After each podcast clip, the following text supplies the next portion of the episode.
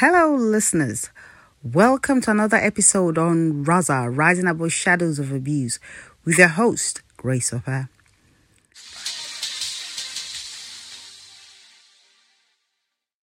Today's episode centers around news relating to abuse around the world. United Kingdom.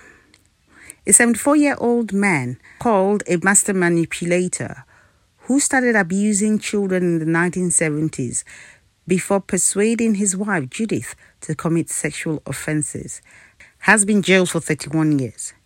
David Twiname also encouraged another woman, Antoinette Holroyd, to partake in his depraved fantasies, police said. Twain of Wingfield Road, Alfreton, Derbyshire, was jailed for a total of 28 sexual offences at Derby Crown Court on Thursday. He was found guilty of 10 counts of rape and 5 counts of indecent assault. Five of the rapes were related to children under the age of 16. He also admitted to several offences, including indecent assault of another child under the age of 16, extreme animal pornography, and sexual offences with a dog the most recent in 2019. His wife, Judith Burton, 59, was handed a two year suspended sentence with a rehabilitation order. She admitted two sexual offenses relating to children dating back 30 years and two charges of having sex with a dog between 1987 and 2004. Holroyd, 78, admitted to indecently assaulting a child on the 16. She received a 21 month sentence suspended for a period of 21 months and a rehabilitation order. Both Burton and Holroyd were added to the sex offenders register for 10 years. Detective Sergeant Dan Thornby of Derbyshire Constabulary said this was an extremely complex case which spanned decades and impacted the lives of all those affected, some of whom were just children at the time of the offences. He continues, I would like to thank the survivors involved for their bravery over the last few years. And whilst nothing can ever undo the harm that Twain, Burton, and Holroyd caused, I really do hope that today's sentencing will allow them to move forward with their lives. Twiname is not only a pedophile, he's also a master manipulator who encouraged others to partake in his depraved fantasies. He denied several of the charges thereby prolonging the suffering of those he abused by forcing them to endure a trial. Thankfully, the jury saw through his web of lies and found him guilty. The Telegraph, as reported by Henry Samuel, 17th of October 2022. A young girl of 12 years was found dead in a suitcase. She was believed to have been raped and tortured. Homeless woman and a man were charged after the body of Lola Daviet was found in Paris, France. They will be charged to court very soon. Metro News, as reported by Joe Roberts, Monday, the 17th of October 2022. King Charles's mentor, Lord Mountbatten, abused a boy of 11 in children's home in the 1970s. Arthur Smith, a former resident of the Kincora home in Belfast has waived his right to anonymity to make the allegations against the influential royal. Lord Mountbatten, known as Uncle Dickie in royal circles, was a close mentor of King Charles up until his death at the hands of the IRA, who detonated a bomb on his boat, killing him and three others in 1979. The solicitors representing Mr. Smith, Kevin Winters, said the legal proceedings allege negligence and breach of duty of care and were being brought against a number of institutions in Northern Ireland. A summons has been filed, which is set to be issued in the High Court in Belfast on Tuesday. Mr. Winters said, Central to the case are our client's allegations of abuse by the late Lord Louis Mountbatten. Understandably, many abuse survivors, for reasons of obvious sensitivity, choose to remain anonymous. Arthur's decision to reveal his identity must be set against this backdrop. It is born out of anger at systemic state cover up on abuse at these institutions. He alleges to have been abused twice as an 11 year old by the deceased royal. It's the first time that someone has stepped forward to take allegations against Lord Mountbatten into a court. That decision hasn't been taken lightly. He understands only too well that it will be a deeply unpopular case with many people coming as it within weeks of the passing of the Queen. The Kincora home opened on Belfast Upper New Newtownards Road, close to Stormont's Parliament Building in May 1958 and closed in October 1980 after a sex abuse scandal. A historical institutional abuse inquiry found 39 boys were abused at Kincora, leading to three men being jailed for the abuse of 11 boys. However, it found no evidence that security agencies were complicit in the abuse. Recent reports by the police ombudsman for Northern Ireland PONI, Mary Anderson, said complaints from some former residents about the failure of police to investigate allegations of sexual abuse at Kincora were legitimate and justified. The solicitor representing Mr. Smith, Mr. Winters, added the recent PONI report into Kincora, despite a welcoming finding on police investigative failures, only scratches the surface of what really went on. An update will be given when we have more news relating to this matter. Sky News, October 20th, 2022. Child abuse inquiry. Turning a blind eye should be against the law. As reported by Ashna Hurynag, news correspondent.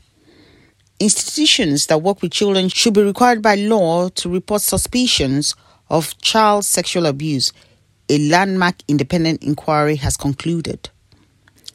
The inquiries found crimes were sometimes concealed from authorities with allegations not recorded and victims treated as if they were unworthy of protection and blamed for the abuse. One of the concerns raised by the inquiry is that many of the individuals who failed to report abuse to the police or even social services may have failed to meet their professional or moral obligations but did not break any laws in doing so. It said systemic change is needed to ensure reporting of allegations of child sexual abuse. This final report in a seven year long independent inquiry into child sexual abuse said urgent action is required to protect children across England and Wales after it found many institutions have historically inadequate measures that fail to safeguard children from abuse that happened and continues to happen in schools, care homes, and in religious settings.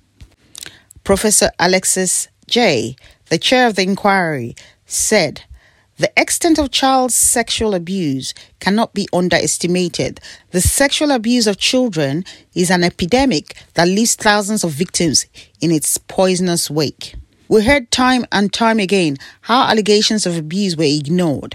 Victims were blamed and institutions prioritized their reputations over the protection of children. I urge the UK government, the Welsh government, and all other relevant institutions to implement the inquiry's recommendations as a matter of urgency. Home Secretary Grant Shapps said, I will keep the voices of victims and survivors front and center in everything I do, and I will ensure that the findings of the inquiry and the invaluable testimonies are acted upon. To date, have already taken action to tackle this abhorrent crime and learn from the lessons of the past, but I know there is much more to do. This is the start of a new chapter in our efforts to put an end to this terrible crime. The independent inquiry into child sexual abuse was set up because of serious concerns that some institutions had failed and were continuing to fail to protect children from sexual abuse. During seven years of investigating, the inquiry saw 725 witnesses give evidence and heard from 7,300 victims and survivors who shared their experiences in person over the phone, via video call, and through written accounts. 36% of victims and survivors who shared their experiences said at least one incident of sexual abuse they experienced took place in an institution outside the family home. Schools were most frequently reported location. In its list of 20 recommendations, the inquiry lays out that the mandatory reporting of child sexual abuse must be an absolute obligation for those who work in the regulated activity or work in a position of trust with children. The requirement of reporting, which the inquiry once written into law says, should not be subjected to exceptions based on relationships of confidentiality, religious or otherwise. Vigilance is also key to the reporting. Otherwise, the inquiry notes there is a very real risk. Institutions may continue with or revert to poor practice and worse still, actively downplays child sexual abuse. The inquiry's conclusion and recommendations for change also draw attention to the scale of online facilitated child sexual abuse, saying it is not just a national crisis, but a global one. They found children are being increasingly groomed and manipulated on internet platforms to commit sexual acts on screen, often for the purpose of sexual exploitation. It said indecent images of children are being widely distributed, and live streams of the sexual abuse of children around the world are prolific, with the number of referrals to law enforcement agencies running into tens of millions. A change in the law for mandatory reporting is the best and most urgent place to start it. Many of the victims and survivors found the legal processes to be hostile, baffling, frustrating, and futile. Mirror Newspapers, 23rd of October 2022. Reported by Liam Buckler. Tortured teen twins plan to escape from abusive mom's house of horrors.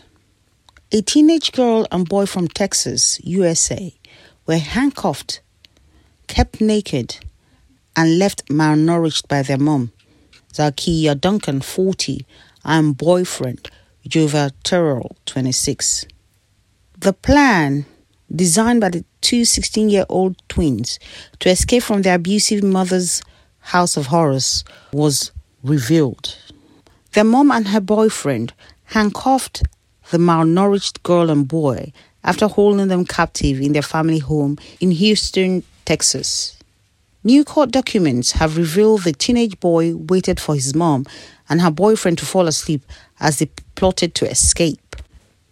The boy hid the key to the handcuffs in his mouth and fled the laundry room where they were both held in the family home.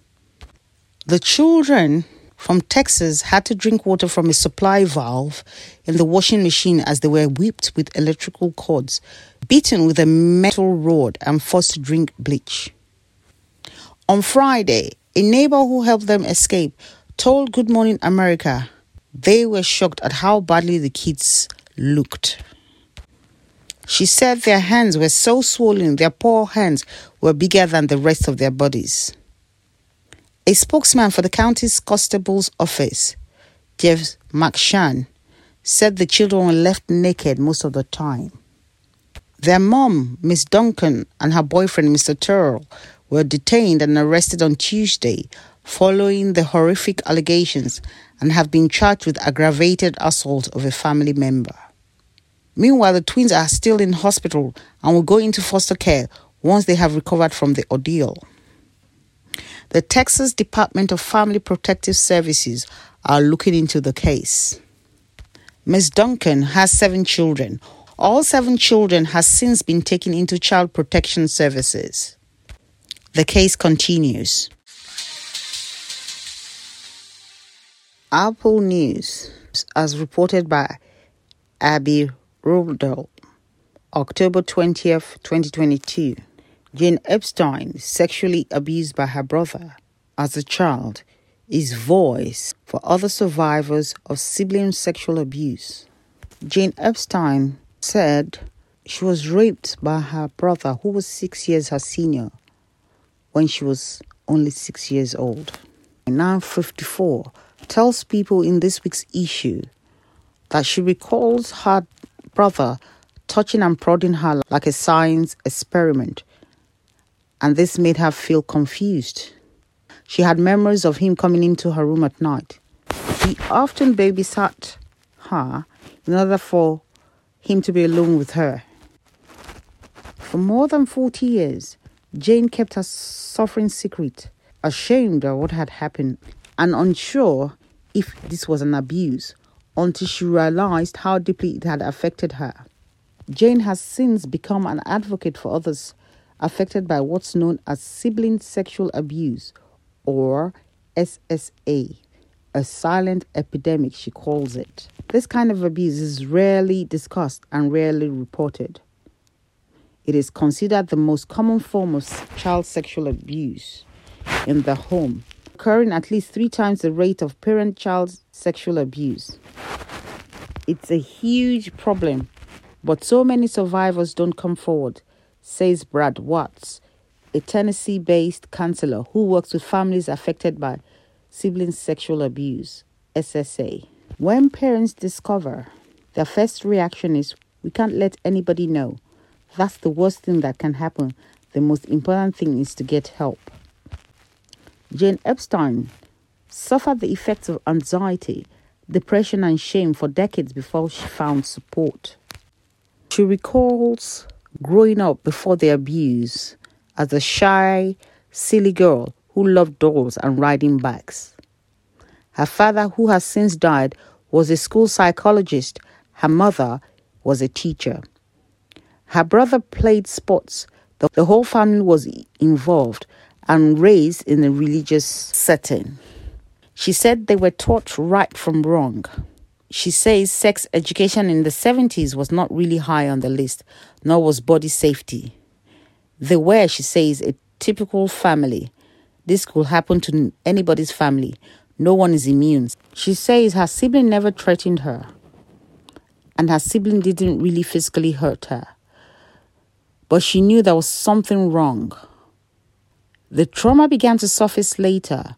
Around the sixth grade, she became angry, rebellious, and looking back now, she says the shame was what made her angry. She also says she realized how promiscuous she was and how important boys and boys' attention was to her. She recalls the abuse ended when her brother left for college. When Jane was 21 years old, her brother apologized and she later wrote him a letter of forgiveness. I believe him when he said he didn't think he was hurting me, she says. I think if he had known the damage that he was causing to me and potentially himself, he wouldn't have done it, she said. Her brother recounted that what he did was out of curiosity, and it dawned on him after watching a film called The Color Purple which depicts sexual violence. This made him realize he might have hurt his sibling and he apologized. Jane, a stay at home mom, said she was always unhappy and didn't know why. She felt depressed most times and decided to go in for therapy. She thought it was not a big deal, but her therapist said it was a big deal. Once she understood the impact the abuse had on her, she began Googling for more information and found very little. No one was talking about it, she said. She has launched a Facebook page for survivors of sexual abuse, which has more than 6,000 members, and she's since launched a website called Complicated Courage, which is a working title of a memoir she's hoping to publish this spring. This will be a resource for families affected by SSA who are desperate for help. She has also shared her story on TikTok and on TEDx stage in January. Her talk has more than 190 views. Today, Jane Epstein says she has a good relationship with her brother. Experts have found that with proper treatment, the overwhelmingly majority of children who sexually abuse their siblings will not go on to repeat the abuse. Evening Standard, reported by Martin Bentham, Tuesday, 25th of October 2022. Harvey Weinstein, the 70 year old disgraced Hollywood producer, raped the future First Lady of California after luring her to his hotel bedroom for a supposed business meeting and then told her she would feel better after his attack, a court has been told. Deputy District Attorney Paul Thompson said Jennifer Siebel Newsom, the wife of California Governor Gavin Newsom, was one of the several women attacked by Weinstein who will testify against the disgraced producer at his trial in Los Angeles. He further said each woman had given similar accounts of being cornered in hotel rooms and forced into sexual encounters when they were young and aspiring. Weinstein, who's already serving a 23 year sentence following his conviction in New York for sexual assaults, including rape, is facing 11 further sex charges in the new Los Angeles trial. He denies the charges, claiming all of the encounters were consensual, with his lawyer saying Weinstein's accusers had willingly taken advantage of Hollywood's casting couch culture by having transactional sex because of his power. Mr. Thompson said Miss Siebel Newsom, a filmmaker and former actress who married the future governor in 2008, had been a powerless actor trying to make her way in Hollywood when she met Weinstein in 2005 and was invited to his suite at the Beverly Hills Hotel to discuss her career. The jury heard Weinstein changed into his bathrobe before calling Miss Siebel Newsom to the bathroom where he told her to touch him. Mr. Thompson said Weinstein switched from pleading to aggressive and commanding before pulling Miss Siebel Newsom to his bed and telling her, Relax, this is going to make you feel better before raping her. Miss Newsom was crying and scared during the attack and had been left feeling ashamed and confused, as well as feeling that she had no choice but to remain in contact with Weinstein after the attack.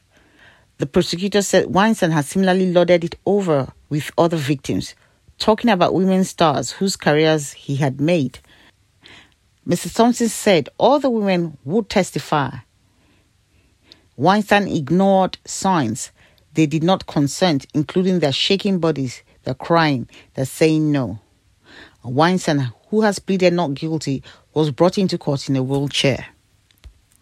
Mark Werksman, representing Weinstein, told the court the women consented to sex to help their careers and said he's not Brad Pitt or George Clooney, do you think this beautiful woman had sex with him because he is hot?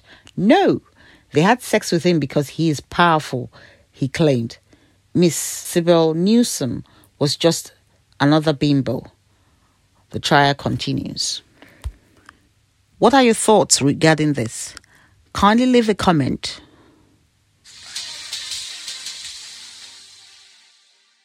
Jezebel News, Friday, October 2022, USA. Is domestic abuse survivor who won landmark Supreme Court case was found dead in her home. Last month, Narkis Golan made the chilling observation on Facebook that many women end up dead in cases like hers.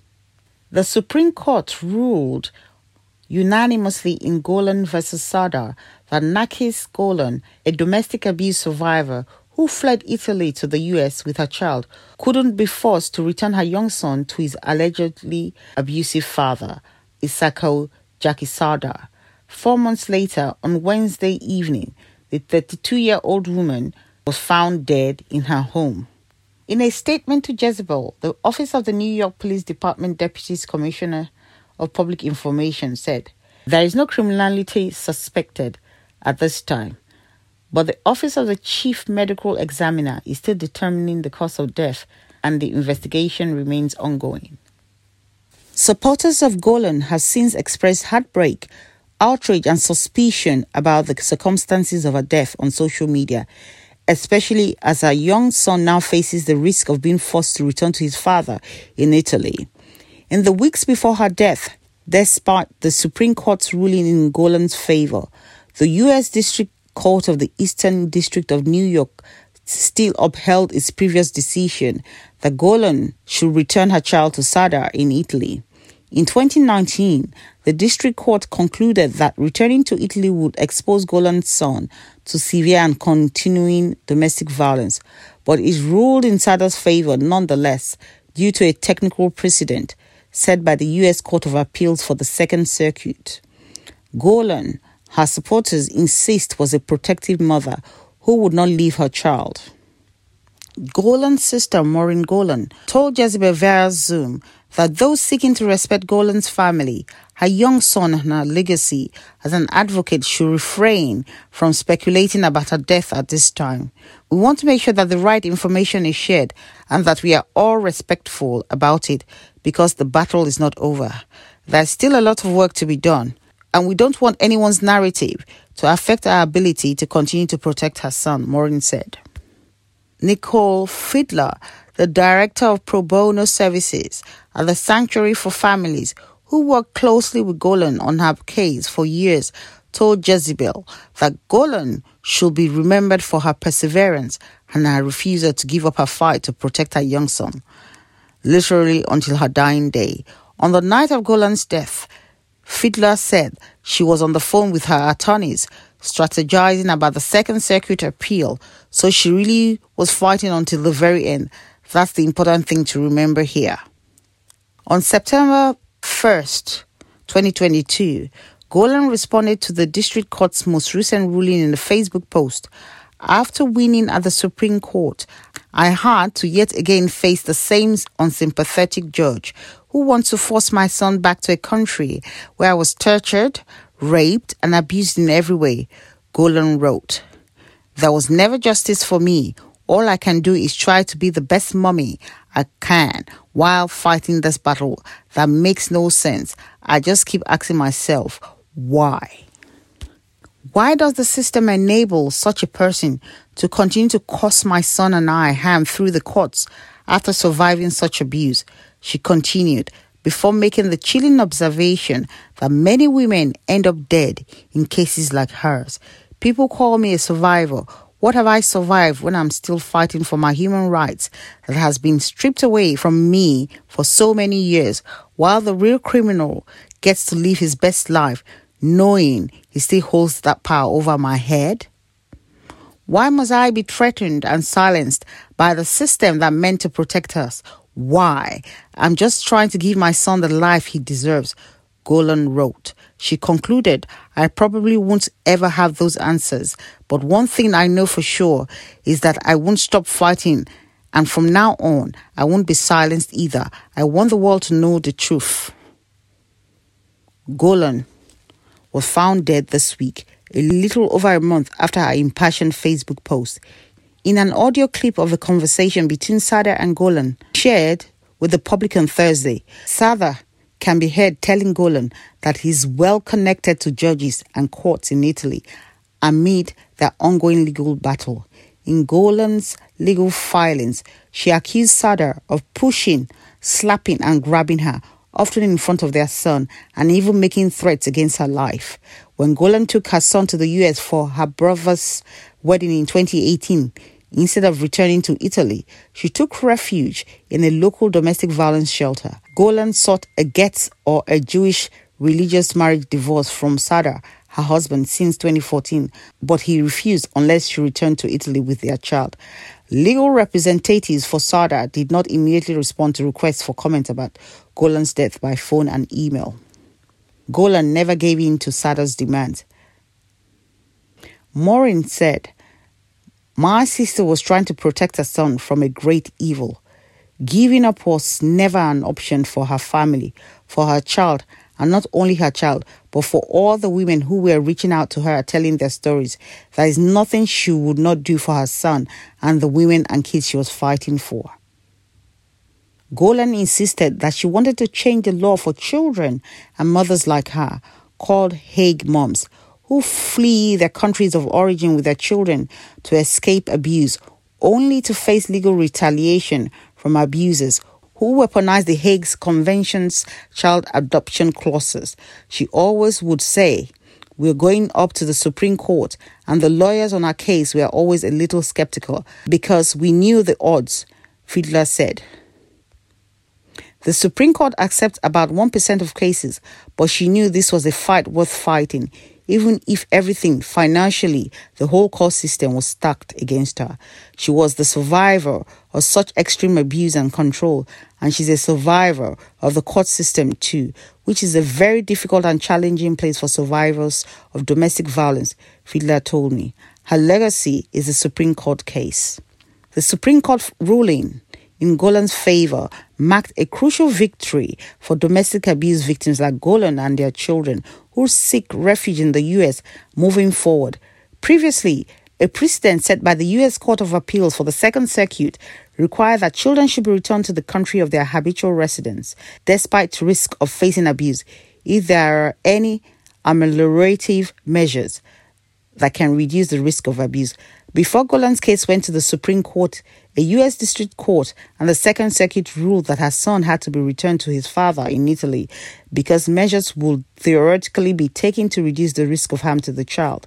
Namely, the District Court ruled Saada could be required to go to therapy, drop criminal charges against Golan, and pay her $20,000 for the return of their son. What they did to her for the last five years of her life was very horrible, forcing her to experience such heaviness, such mental emotional exhaustion even after acknowledging the abuse, Maureen said. In the Supreme Court's decision to reverse those prior rulings, Justice Sonia Sotomayor wrote that a court is not bound to order a child's return if it finds that return will put the child at a grave risk of physical or psychological harm, and that courts aren't required to examine all possible ameliorative measures in order to deny a Hague's Convention petition for a child's return. Golan's Facebook page features post after post lifting up the stories of mothers and survivors trying to protect their kids and how her friends and followers could help them. She was a warrior. She paved the way for all the people that are in that situation, for them and their kids to be safer.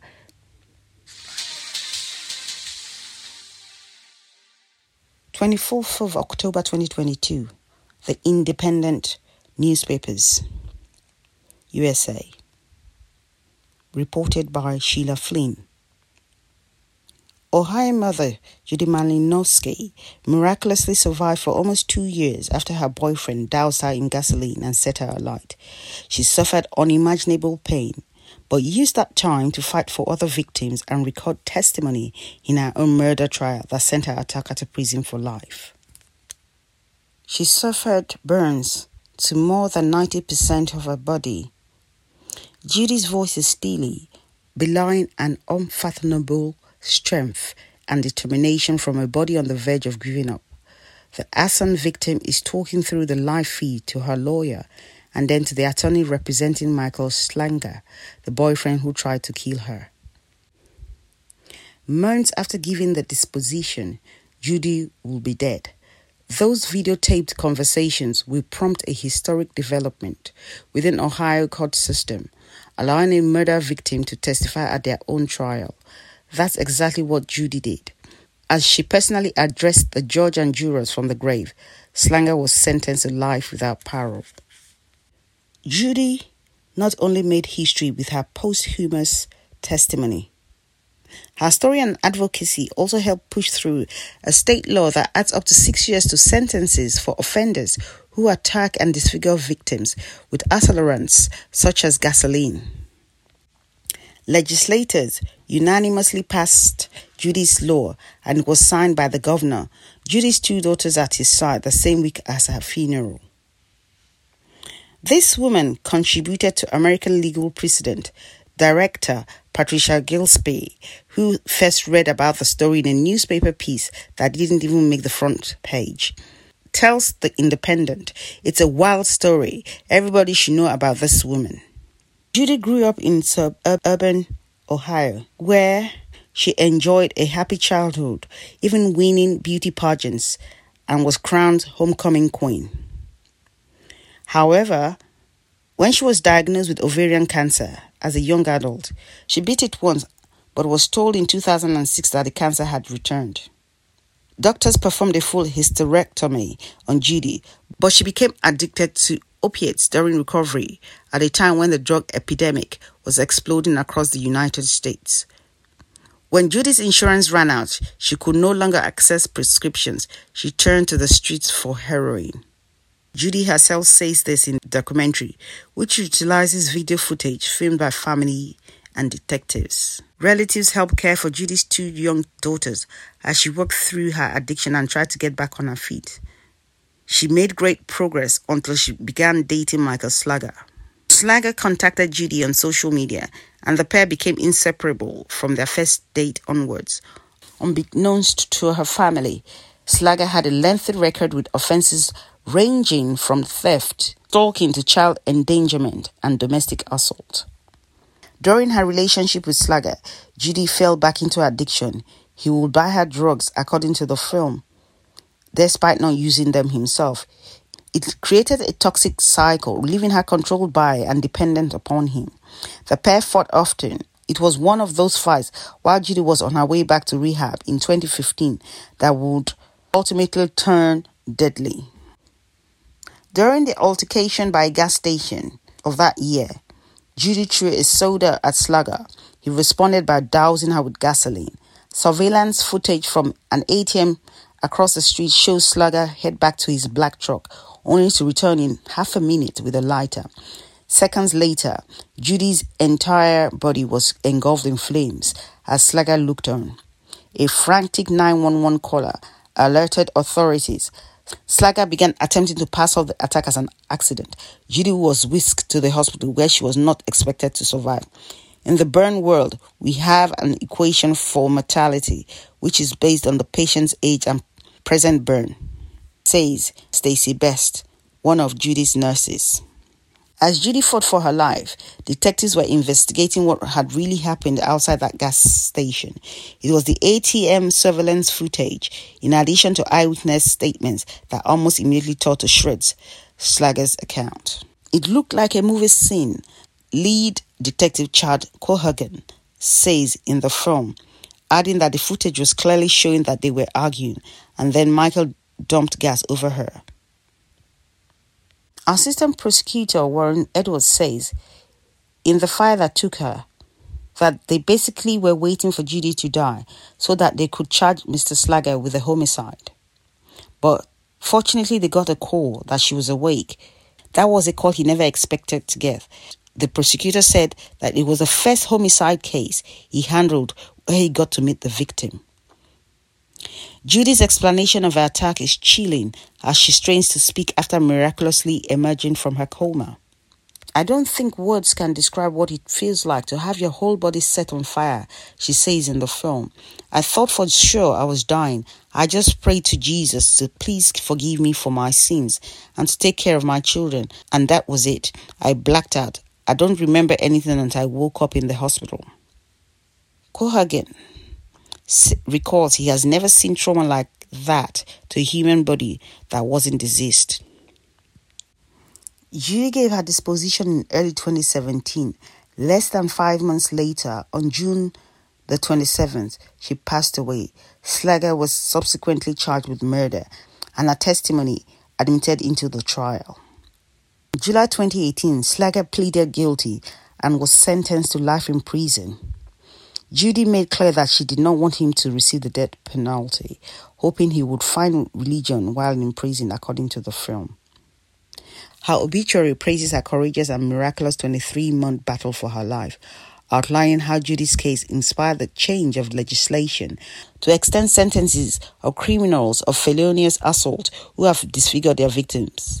She was pivotal in the passage of this law by enduring excruciating pain to be able to testify in her own case.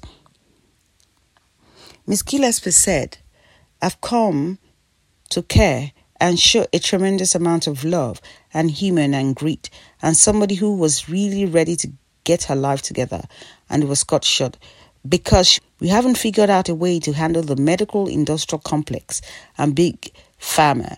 We haven't figured out a way to handle addiction.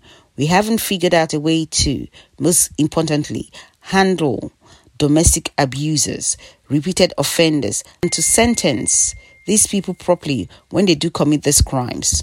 She says she feels that in some ways, Judy is representative of a lot of us, or a role model or figurehead for a lot of us, or women who survived domestic abuse. The tragic case is chronicled in The Fire That Took Her, a documentary that opened on October the 21st for a limited time release before it becomes available to stream next year. If you have been affected by, by news, kindly send an email or comment to rising above shadows of abuse at gmail.com. This has been Grace Hopper for RASA, Rising Above Shadows of Abuse. See you on our next episode. Remain positive and be safe. Thank you.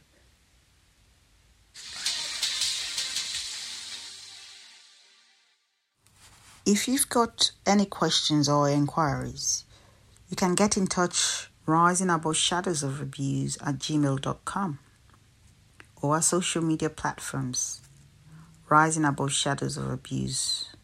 At tiktok rising above shadows of abuse. Twitter rising above abuse. Youtube rising above shadows of abuse. See you on our next episode. This has been grace Opa for RASA rising above shadows of abuse. Thank you